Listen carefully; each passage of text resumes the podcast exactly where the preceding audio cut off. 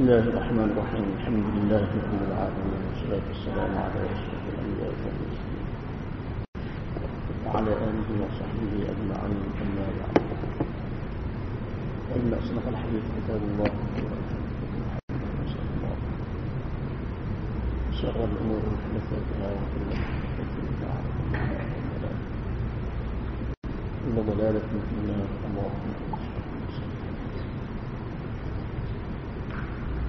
اللهم يسر ولا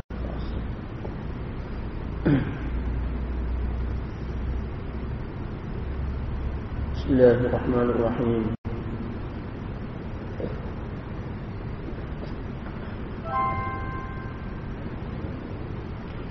عن أبي هريرة رضي الله عنه قال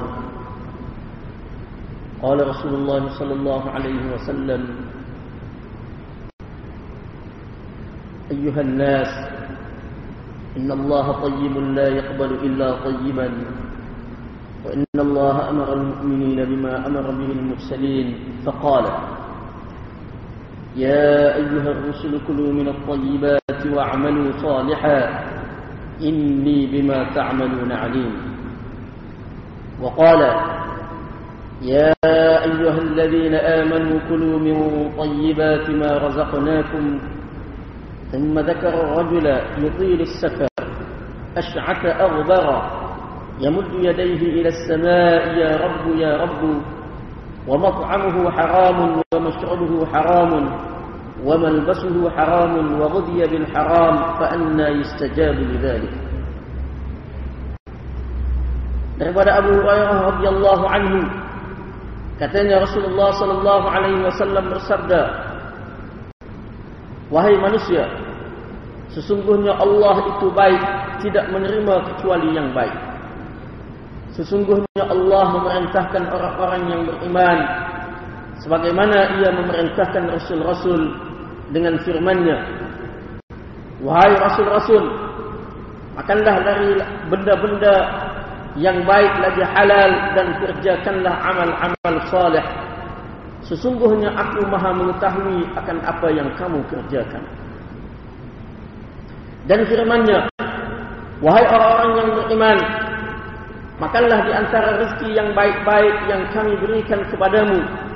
Dan bersyukurlah kepada Allah jika benar-benar hanya kepadamu, kepadanya kamu menyembah.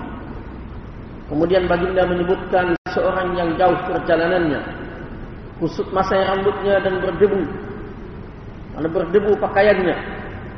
Menadah tangan, kedua tangannya ke langit sambil berdoa. Wahai Tuhan, wahai Tuhan. Sedangkan makannya adalah haram. Minumnya adalah haram. Pakaiannya adalah haram. Dan diberi makan dengan sumber dari sumber yang haram. Oleh itu bagaimana akan diterima doanya disebabkan oleh perkara-perkara yang haram tersebut. Hadis riwayat Muslim. Ha, jadi sebagaimana yang telah kita maklum sebelum ni ha, beberapa kali dah kita sebut iaitu hadis ni hadis berkenaan dengan makan, minum, ha, pakai dan sebagainya yang halal daripada sumber yang halal dan juga berkenaan dengan doa yang mustajab. Ha, jadi sebelum ni kita telah lalu dah beberapa perkara berkenaan dengan hadis ini ha, seperti makna hadis, makna umum hadis huraian kepada setiap satu daripada hadis ah, kesimpulan hadis dan kita lepas ada kesimpulan hadis. Dan seterusnya kita nak sambung pula berkenaan dengan uh, ini pun kita lepas berkenaan dengan dalil ataupun contoh-contoh kata-kata uh, hadis ayat Quran dan juga kata-kata hukamat yang lain yang bersesuaian dengan hadis yang kita baca tadi. Ha, jadi boleh juga kita tengok orang lah hukamat eh ahli-ahli ilmu kita dulu dia kata kepada dia berkenaan dengan ini. Jadi di antara dalil berdasarkan dari berdasarkan Al-Quran yang mana menyebutkan tentang perintah supaya makan hak halal supaya jaga sumber rezeki ini melalui sumber yang halal juga.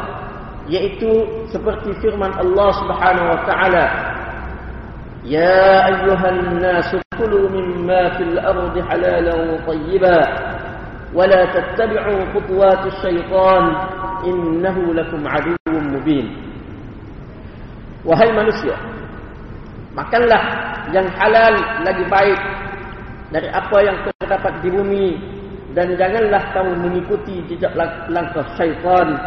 Kerana sesungguhnya syaitan itu adalah musuh yang nyata bagimu.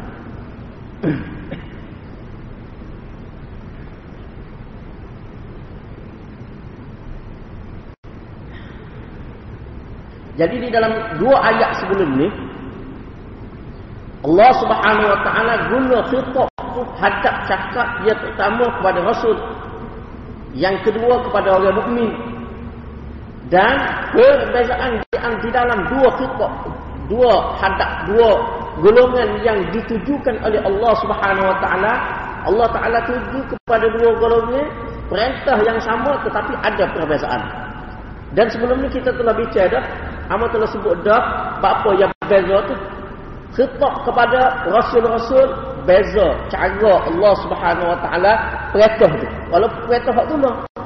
Tapi tambahan tu beza. Tetapi perintah kepada orang mukmin lagu lain beza.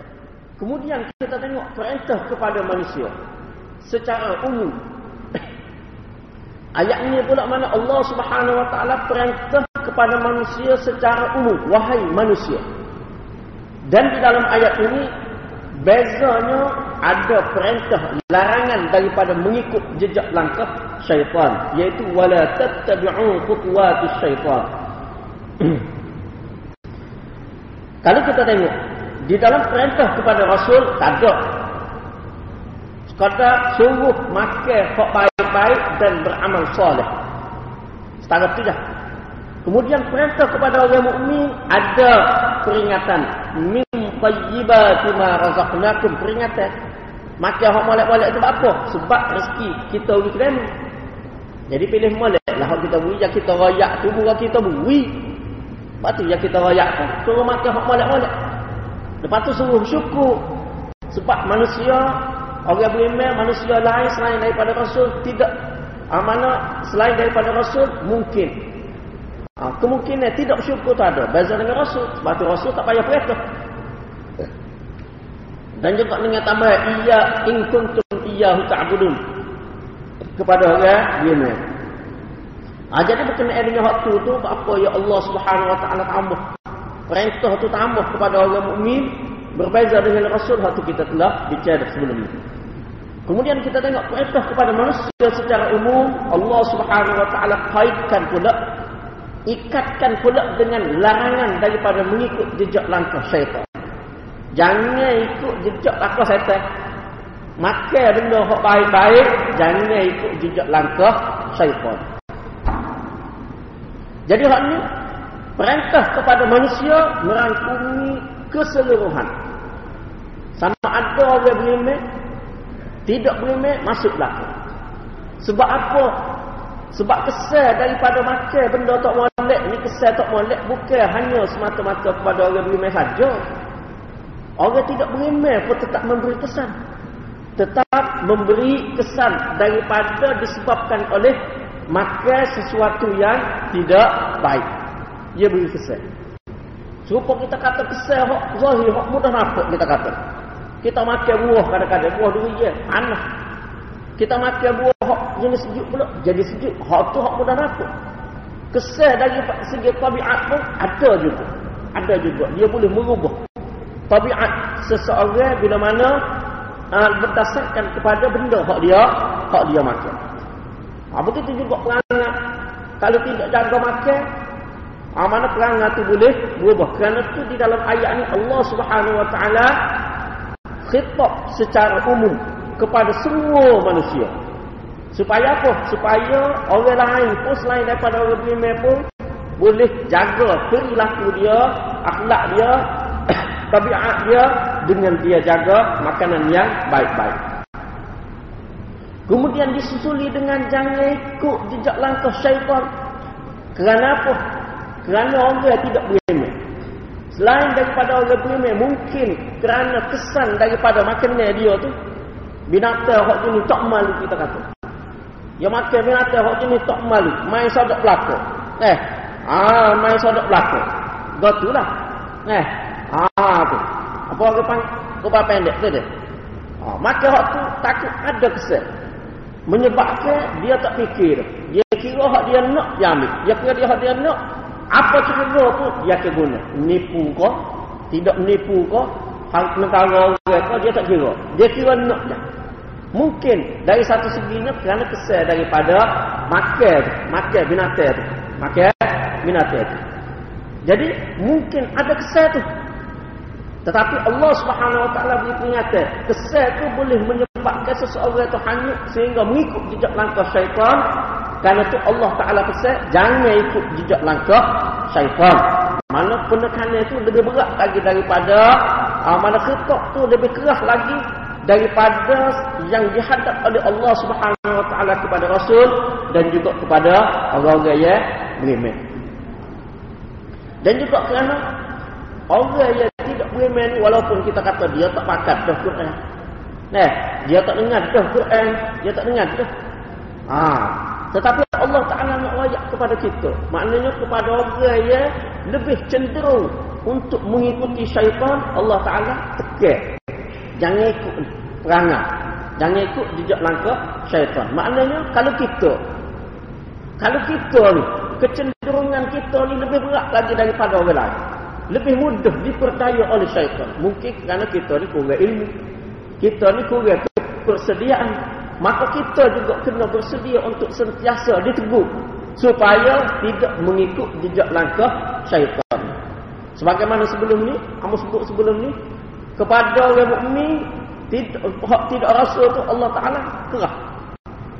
Ingat rezeki Allah. Maknanya dari segi pengajaran kepada kita kalau kepada orang yang agak uh, tidak berapa khabar tak payah jenis payah mengikut tak kena kuat sikit. Royak tu kena perlu kena sikit dari segi mana mendidik anak-anak kau dan sebagainya. Bagaimana baru ni. Jadi hak ni pun kalulah dari segi seseorang tu kerana persediaan tu kurang berbanding dengan orang lain. Maka dia dari segi teguran kepada dia dia kena bersedia. Ah menerima teguran yang lebih. Begitu juga kita nak tegur orang pun dari segi orang tu kalulah jenis dia tu kurang ilmu kita kata dia Ha, lepas tu perangai apa ada masalah. Kita tegur tu, tegur lebih keras lagi daripada orang yang ada persediaan. Persediaan tu dari segi ha, mana nak jaga amalan, nak menghadapi tipu daya syaitan. Ha, jadi mana ada beza tu dari segi teguran. ha, jadi daripada beberapa ayat tadi mana ada pengajaran kepada kepada kita. Kemudian seterusnya dalil yang lain yang bersesuaian dengan hadis ini yaitu hadis yang diriwayatkan oleh Abu Bakar As-Siddiq radhiyallahu anhu daripada Nabi sallallahu alaihi wasallam sabda baginda man nabata lahmuhu min as-suht fan-nar awla bihi Sesiapa yang mana daging dia tumbuh daripada sumber yang haram maka neraka lebih sesuai untuknya. Ha. Kalau orang hak jenis tak jaga pemakan tak memilih tak bercermat di dalam makan minum tak cermat ha. mana Allah tak cermat tak cermat tu dari segi benda tu sendiri. Zati haram zati. Benda tu sendiri halal tidak halal. Ataupun melalui cara yang tidak halal. Cara yang haram. Maka dia kena ingat tubuh yang membesar dengan makannya hak lagu tu makannya yang ber, bersumber daripada yang berasal daripada sumber yang haram tubuh hak lagu tu tu lebih sesuai dengan neraka. Neraka lebih sesuai untuk dia. Ha, mana hak ni? Ancaman yang keras daripada Nabi sallallahu alaihi wasallam kepada kita. Supaya apa? Supaya kita lebih berhati-hati. Beringat. Ah ha, beringat. Sebab Allah Subhanahu wa taala sendiri di antara mana Allah Subhanahu wa taala kalau kita tengok ayat Al-yawma akmaltu lakum dinakum Pada hari ini aku telah sempurnakan untuk kamu agama kamu wa atmamtu alaikum ni'mati aku sempurnakan nikmat aku untuk kamu. Ah, wa raditu lakumul Islam madina dan aku redha Islam itu sebagai agama kamu. Nah. Ah, lepas tu al-yawma ya'isal ladzina kafaru min dinikum pada hari ini orang kafir ah telah mana putus asa. Al-yawma ya'isal ladzina kafaru min dinikum fala takhshawhum makhshawun. Al-yawma akmaltu lakum dinakum wa atmamtu 'alaykum ni'mati. Ah tu dulu. Pada hari ini orang kafir telah putus asa terhadap agama kamu untuk memperdaya ke kamu. Janganlah kamu takut kepada uh, kepada mereka, tapi takutlah kepada aku. Kalau kita tengok ayat tu, Allah Subhanahu Wa Taala letak ayat tu di antara makan minum. Di antara mana ayat berkenaan dengan makan minum. Sebelum dia tu cerita berkenaan dengan makan minum, halal haram. Selepas dia berkenaan dengan makan minum, halal haram. Nah, ayat tu kalau kita tengok. Jadi situ mana Allah Subhanahu Wa Taala nak royak dari segi kesempurnaan agama dan juga dari segi orang Islam ni telah bebas daripada tipu daya orang kafir siapa kepada perangkat macam ini halal siapa ke perangkat ah tu. Sebab tu ayat tu celah tu. Di situ jadi maknanya kesempurnaan agama ni bukan benda hak kait dengan ibadat semaya puasa saja. Bukan hak kait dengan muamalah saja. Dia bukan semata-mata hak kait dengan kerja-kerja buat kita saja hubungan uh, uh, kehidupan individu kehidupan bermasyarakat bernegara dan sebagainya tapi dia kait juga dengan makan minum. Kait juga dengan makan minum. Mana penting hak tu? Penting. Sehingga kalau tak jaga hak tu tak sempurna agama seseorang. Dan bila mana dia tak jaga hak tu maka tepat dia hak paling sesuai untuk dia ni neraka. Neraka. Ha, siapa lagu tu sekali? Untuk kita mendapat kesempurnaan di dalam beragama. Siapa begitu sekali. Orang kafir memang dia usaha semua. Usaha semua supaya apa? Supaya kita tidak memperolehi kesempurnaan agama. Salah satunya dengan dia cuba untuk memperdaya kita di dalam penjagaan makan minum. Supaya kita mana supaya kita terpedaya supaya kita menyeleweng di dalam penjagaan makan dan juga minum. Hmm. Ah jadi waktu mana Quran sebut situ tu apa? Kan faktor tadi. Ah mana kena jaga dari segi kerja apa apa menjaga sebagaimana yang telah kita sebut dah sebelum ni iaitu dari segi kerja apa kena jaga daripada barang syubhat dan sebagainya.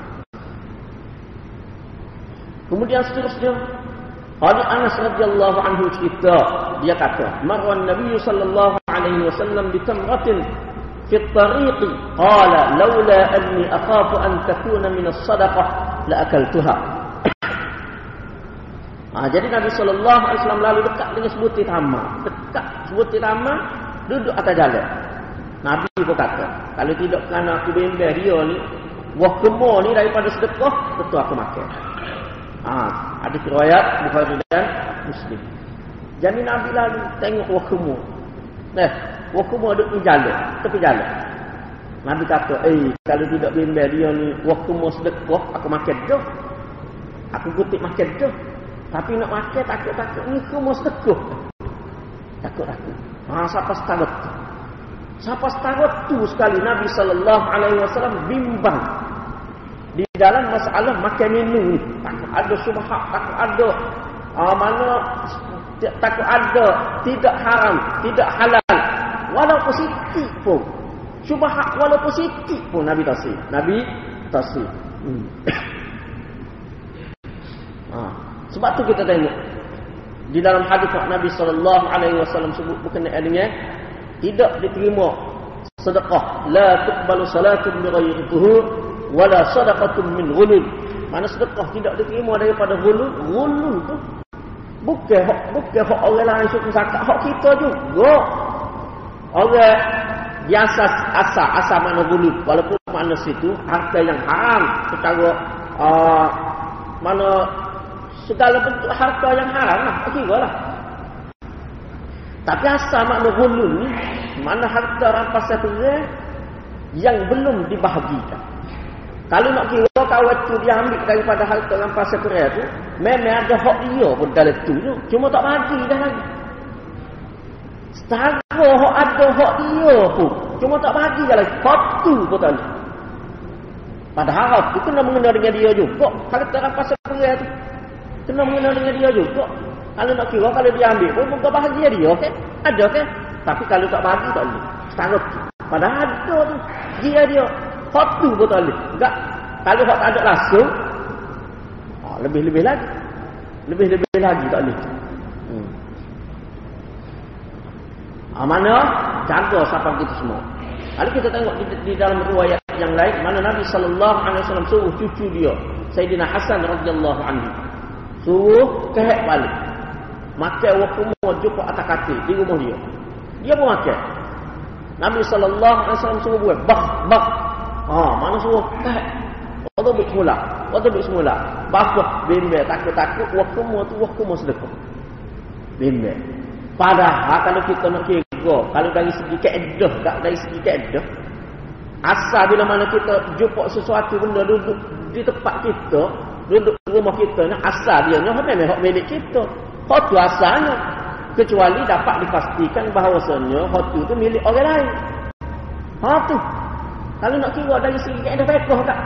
Ha, cuma keedah fiqh ni dia buat kemudian tapi mari daripada Quran hadis juga. Nak ayatnya dari segi keedah kalau nak kira tak? Maknanya dan jumpa dalam rumah Nabi, jumpa dalam bilik Nabi. Tentu kalau nak kira dari segi hak asal, hak Nabi lah. Tapi Nabi SAW cuma tak suruh makan. Suruh kehek balik. Sebab apa? Takut-takut. Cuba. Bukan takut-takut ham. Takut-takut wakuma ni. Wakuma serkah. Sebab dia, mana Nabi SAW dan juga keturunannya dia, tidak boleh terima harta, tidak boleh makan harta zakat dan juga harta serkah tali. Ha, kemudian hadis terusnya. Yaitu Nabi sallallahu alaihi wasallam kata kepada Ka'ab bin Ujrah, "Ya Ka'ab bin Ujrah, innahu la yadkhulul jannata lahmun nabata min suhtin an-nar awla bihi." Cuba tadi juga. Ha, cuma ni Rasul Nabi sallallahu alaihi wasallam kata kepada Ka'ab, "Wahai Ka'ab, sesungguhnya tidak masuk syurga daging dia tumbuh dari sumber yang haram. Neraka adalah lebih layak untuk dia." Ini terdapat di dalam Musnad Ahmad. Ha, cuba tadi juga. Ha, jadi mana? Nak ingat hati-hati. Di dalam riwayat yang lain pula daripada Abu Barzah Al-Aslami Nabi sallallahu alaihi wasallam bersabda la la tazulu qadama 'abdin yawm al-qiyamah hatta yus'ala 'an 'an 'umrihi fima afnahu wa 'an 'ilmihi fima fa'ala wa 'an malihi min ayna iktasabahu wa fima wa fima anfaqahu وعن جسمه فيما أبلاه رواه الترمذي Nabi sallallahu alaihi wasallam bersabda tidak ganjak seseorang pada hari kiamat sehingga ditanya tentang umur dia. Mana dia perabi umur dia? Nah, sepanjang umur Allah Subhanahu wa taala beri lama gitu semua. Nah, perabi halak mana? Masa muda, masa budak, masa muda, masa remaja, nah, masa tua, perabi halak mana? Ilmu pada apa ia lakukan ilmu tu? Ilmu tu guna lakuan. Allah ke dunia ke? Allah ke akhirat ke? Allah Ta'ala tanya bahawa. Ha, ilmu. Ha, jangan ingat. Ilmu ya Allah Subhanahu Wa Ta'ala beri itu. Jangan ingat. Mana kita guna untuk kepentingan dunia, guna untuk kepentingan peribadi, Allah Ta'ala tak kira. Jangan. Jangan ingat terlepas. Nabi Sallallahu Alaihi Wasallam bersabda di dalam hadis yang lain. Seseorang yang berilmu seseorang yang belajar ilmu lalu dengan maksud untuk mendampingi penguasa-penguasa orang-orang besar. Dengan maksud itu untuk dia dapat habuah daripada penguasa-penguasa daripada orang-orang dunia. Tetapi dia beranggapan benda hak akhirat hak berkaitan dengan agama orang dunia tu penguasa-penguasa tu hak tu tak ada kena mengenal dengan dia. Hak tu tak ada kena mengenal dengan dia. Ha mana? Dia belajar, boleh ilmu, baik dengan orang-orang besar. Tujuannya nak ambil dunia dia. Ambil habu. Ampu dia kau gapo kau. Hak akhirat dia, hak agama dia itu dia. Dia nak semaya, dia tak semaya, dia nak pergi danduk kau gapo kau tu. Suku kira tu tu hal dia. Hak kita dengan dia ni boleh dia. Allah lagu tu Nabi sallallahu alaihi wasallam kata, Allah lagu tu serupa dengan dia nak ambil sebahagian daripada pohon kotak tetapi dia tak asyik kena dulu. Ah, mana mustahil, mustahil. Pohon kotak ni satu pohon yang mana setiap tempat ada duri belakang. Di dalam ada duri, di batas ada duri, di uh, dahai ada duri, semua ada duri. Jadi kalau nak ambil sebahagian daripada pohon itu mesti kena duri. Ah, mesti kena duri. Jadi mustahil orang yang nak ambil sebahagian daripada pohon itu tapi tak usah kena duri. Mustahil. Serupa juga orang yang ngaji ilmu sana, ngaji ngaji agama sana. Ngaji agama patut berdampingan dengan penguasa orang besar. Tapi dia kata hak kena mengena kita dengan dia, nya kita nak ambilnya hak dunia dia dah. Akhirat tak ada kena mengena. Ah tak kena. Ah tak kena. Kena juga. Serupa sana dia tak kena duri. Tapi dia ambil pohon tu pada hak pohon tu setiap tempat ada duri.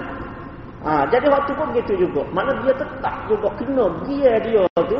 Dia dia berasa tak kena, tak ada kena mengena tapi sebenarnya kena juga. Iaitu dosa.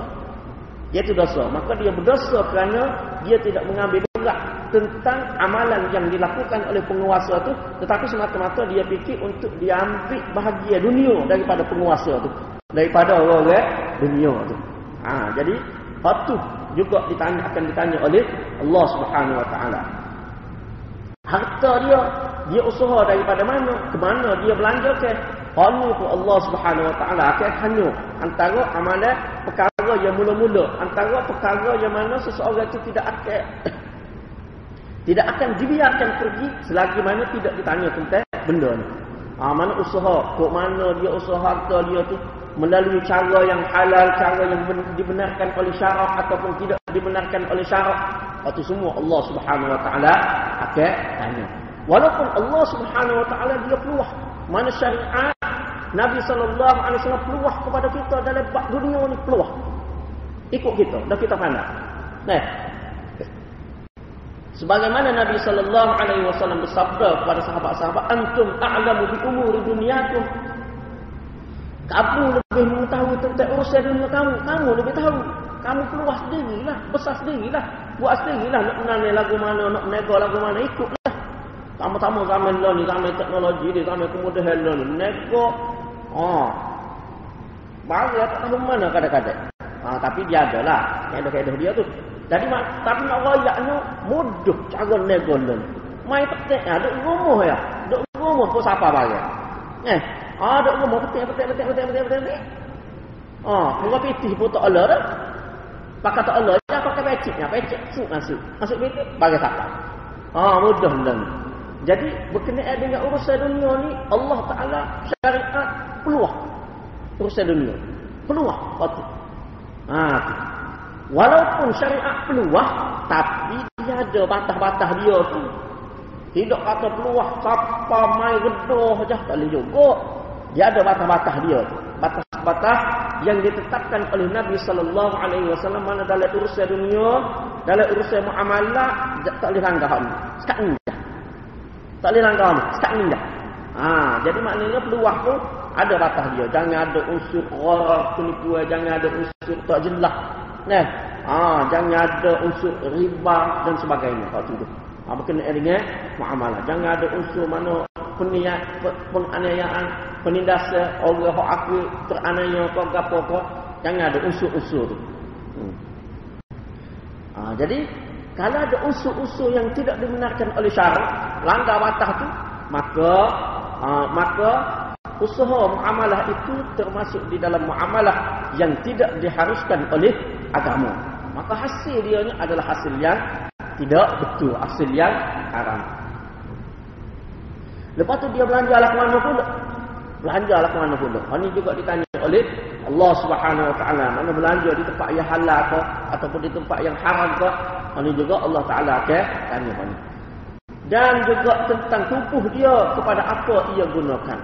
Ha, mana kekuatan Allah Subhanahu Wa Taala beri kepada dia ni. Tubuh dia ni.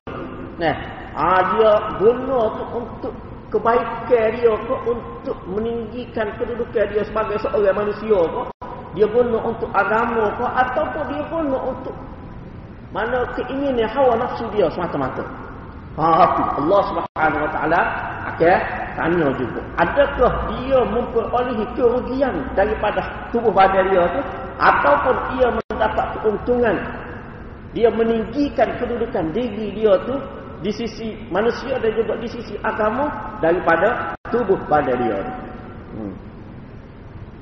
Seorang punya ayat Arab dia kata. Nah. Ah, dia kata apa dalam syair dia? Ya khadimal jismi kam tas'ali khidmatihi Atafludu ribha mimma fihi khusran. Aqbil ala nafsi wasta'mil fadailaha. Aqbil ala nafsi wastakmil fadailaha. Fa anta bin nafsi la bil jismi insani. Wahai hamba kepada tubuh badan. Hamba kepada tubuh badan. Ah, jadi kuli kau tubuh Alangkah banyak kamu berusaha untuk menghambakan diri kepada dia. Oh, banyak. Jadi hamba tubuh ni buat telajuk. Adakah kamu nak cari untung di tempat yang rugi? Ah, jadi telajuk sangat besar kau tubuh badan. Jaga tu mal. Dek dituntut jaga jaga apa orang panggil jaga kesihatan apa itu dituntut oleh agama. Tapi telajuk-lajuk kau tak boleh jumpa. Habis biti Allah tak begitu. Eh. Oh, dengan Allah soleh lah dengan oh, lebih-lebih. Lebih-lebih. Siapa habis masa, habis duit untuk benda tu. Boleh tu. Ah, pelajar. Boleh juga. Lebih-lebih. Eh. Hmm. Hadapkanlah. Fokuskanlah kepada jiwa, hati. Dan sempurnakanlah kelebihan-kelebihan dia. Sempurna kelebihan-kelebihan hati. Kerana engkau Dah. Ah, fa anta bin nafsi la bil jismi insan. Kerana engkau dengan hati, dengan jiwa ni, bukan dengan tubuh badan, dikenali sebagai seorang manusia. Manusia ni tinggi kedudukan dia, tinggi juga diri dia sebenarnya duduk pada jiwa, duduk pada fikiran, duduk situ. Bukan duduk pada tubuh badan. Bukan duduk pada body comel kau. Walaupun molek hak tu tidak salah hak tu. Tapi terlajuk sangat duduk dewa hak tu duduk besar hak tu. Tak boleh. Ha, tak boleh. Bukan situ rega dia. Rega manusia ni pada fikiran. Pada jiwa yang bersih. Bersih tu. Hmm. Jadi hal ni pun Allah Ta'ala akan tanya juga. Tubuh badan ni guna lah warna. Ha, guna lah warna. Ada kedok guna untuk agama. Ada kedok. Kau kira guna untuk pentingnya diri sendiri dah semata-mata. Ni pun Allah Subhanahu Wa Ta'ala akan tanya. Aku kemudian hadis seterusnya Nabi sallallahu alaihi wasallam menyebutkan tentang perkara yang akan berlaku di akhir zaman. Dan memang berlaku pun. Sabda baginda, la ya'tiyanna 'ala an-nas zamanun la yubali al-mar'u bima akhadha min al-mal bihalal aw biharam.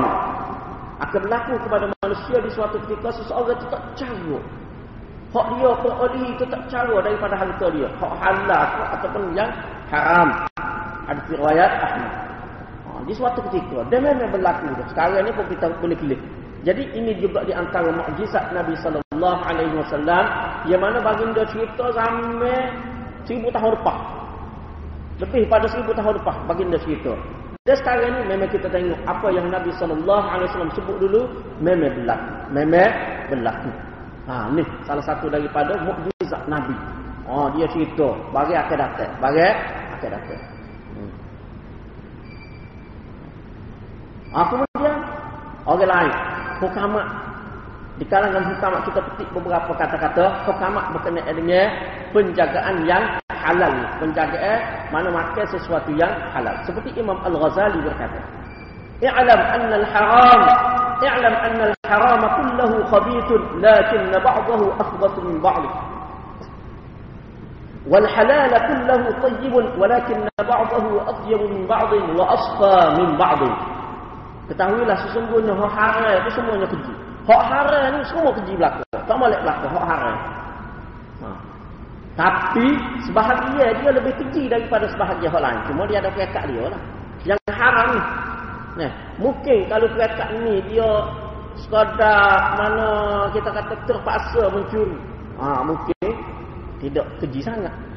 Tapi kalau lah kaya-kaya tu harta banyak tu buat penyelewengnya lagi makan rasuah lagi kata-kata dia.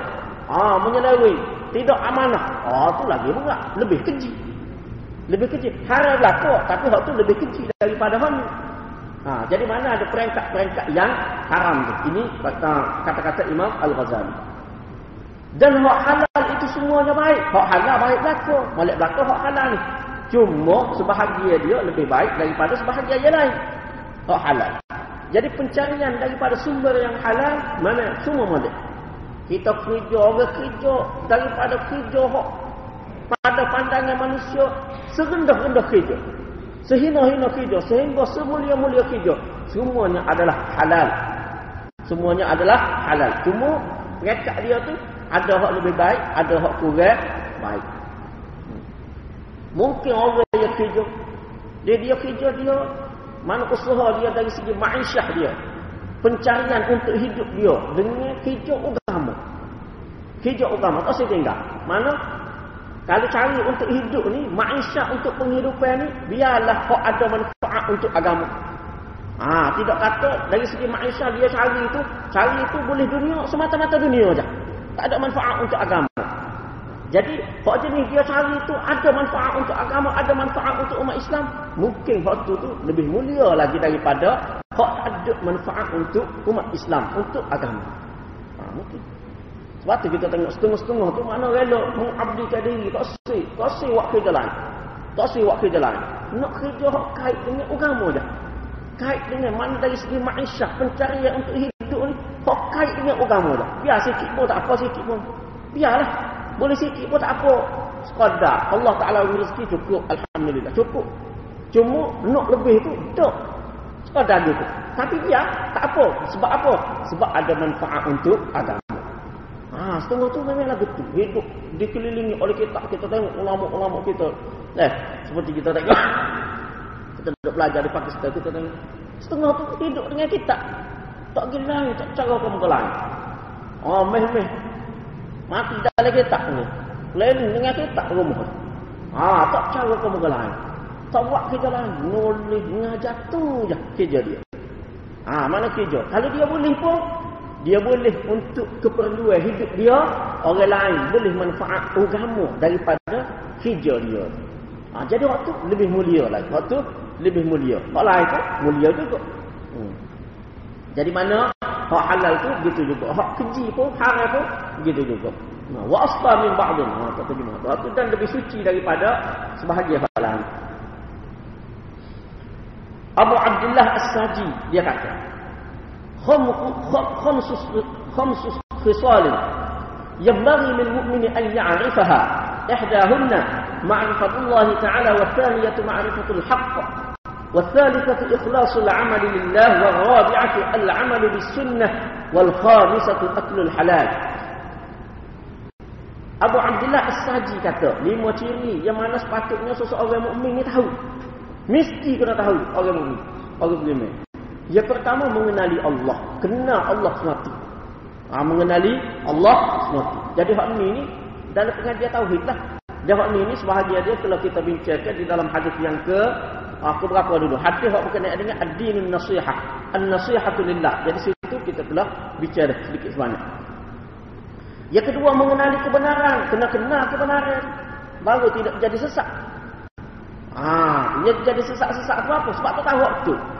Oh tu yang jadi lari tu. Supaya kita, kita nak pergi kota baru, kita kena tahu jalan kota baru tu. Kalau tak tahu jalan di kota baru, jalan lain, tak apa-apa sebutih kita. Ah, kena kenal kebenaran. Yang ketiga, mengikhlaskan amal kerana Allah. Ah, mana hal ni? Buat amal ikhlas. Tadi pun, kalau detail, ni sekarang panggil lebar dulu di dalam hadis yang pertama. Ia kepak beramal dengan sunnah. Paling. Paling ni dalam hadis yang kelima tu, kita lebih bicara khusus. Berkenaan dengan waktu dan yang kelima makan yang halal. Ha, jadi kena jaga. Hak ni pun orang mukmin tak sengaja sepatutnya dia kena jaga. Mesti dia kena jaga. Hak ni kata-kata hukama. Ha, ini tersebut di dalam Hilyatul Awliya Abu Nu'aim Al-Asbahani. Hmm. Ha, kemudian seterusnya Sahal bin Abdullah At-Tusturi. Dia kata. Madhabuna. Ha, ini salah seorang daripada Imam Sufi. Ha, salah seorang daripada Imam uh, ahli tasawuf eh, ahli tazkiyatun nafs orang-orang yang nak kepada pemurnian jiwa dia kata apa mazhabuna mabniyun ala thalathati usul al-iqtida' alaihi wasallam fil akhlaq wal af'al wal akl min al-halal wa ikhlas an-niyyah fi jami' al-a'mal Sahal bin Abdullah At-Tusturi kata mazhab kita mazhab sufi. Ha, ini orang sufi. Ha, orang tasawuf dia kena ikut hal ini diasaskan di atas tiga usul tiga usul hak ni tiga usul. Yaitu yang pertama mengikut Nabi sallallahu alaihi wasallam pada akhlak dan juga pada perbuatan, pada amalan. Yang kedua makan dari yang halal dan juga yang ketiga mengikhlaskan niat di dalam semua amalan. Ha, jadi ni yang antara usul-usul tasawuf. Bahkan kalau kita tengok di dalam Ihya Ulumuddin, Imam Ghazali pun sebut lagu tu juga salah satu daripada kalau tak silap usul yang kelima daripada 10 usul sufi. Ha, ha mana ada juga hal ni. Dia juga oh, salah satunya uh, berpegang dengan sunnah. Oh, tu salah satu. Ya usul kelima tu berpegang dengan sunnah. Ha. ha jadi jadi hak ni mana asas di dalam kesucian. Baik.